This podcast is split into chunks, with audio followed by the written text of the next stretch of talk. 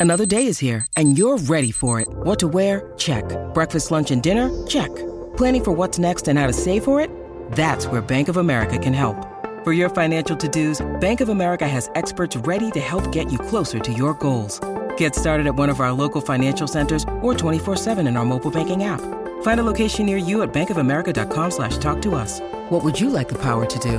Mobile banking requires downloading the app and is only available for select devices. Message and data rates may apply. Bank of America and a member FDIC. When you need mealtime inspiration, it's worth shopping Kroger, where you'll find over 30,000 mouthwatering choices that excite your inner foodie. And no matter what tasty choice you make, you'll enjoy our everyday low prices, plus extra ways to save, like digital coupons worth over $600 each week. You can also save up to $1 off per gallon at the pump with fuel points. More savings and more inspiring flavors make shopping Kroger worth it every time. Kroger, fresh for everyone. Fuel restrictions apply.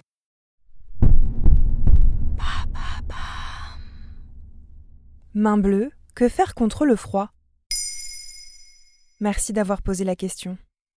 En automne et en hiver, nous ne sommes pas logés à la même enseigne contre le froid. Certains d'entre nous s'accommodent aux basses températures quand d'autres y sont hypersensibles. Pieds et mains difficiles à réchauffer, changeant de couleur, engourdis voire douloureux, les extrémités du corps peuvent également subir des engelures, des micro-lésions, rougeurs ou gonflements autour des ongles et sur la peau des doigts. J'ai froid, monsieur. Les gelures, quant à elles, sont le stade extrême de l'engelure avec une destruction des tissus de ces extrémités.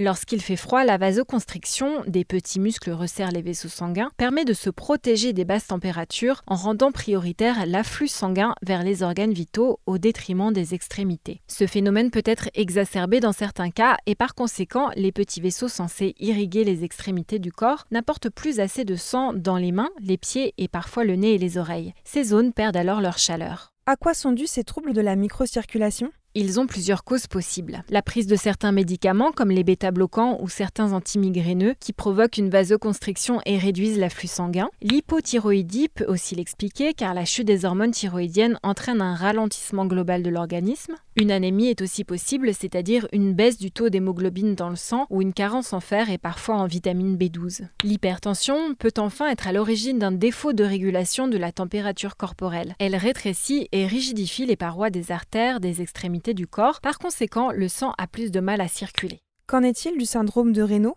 L'origine des crises, qui peut aller de quelques minutes à plusieurs heures, peut être le froid, les changements de température, le vent, l'humidité et parfois le stress. Les symptômes courants du phénomène de Raynaud sont les fameuses mains blanches et douloureuses, première étape de cette réaction excessive au froid. Le sang ne se rend plus dans les extrémités. Les mains peuvent ensuite changer de couleur et aller vers le bleu puis le rouge lorsque la circulation redémarre.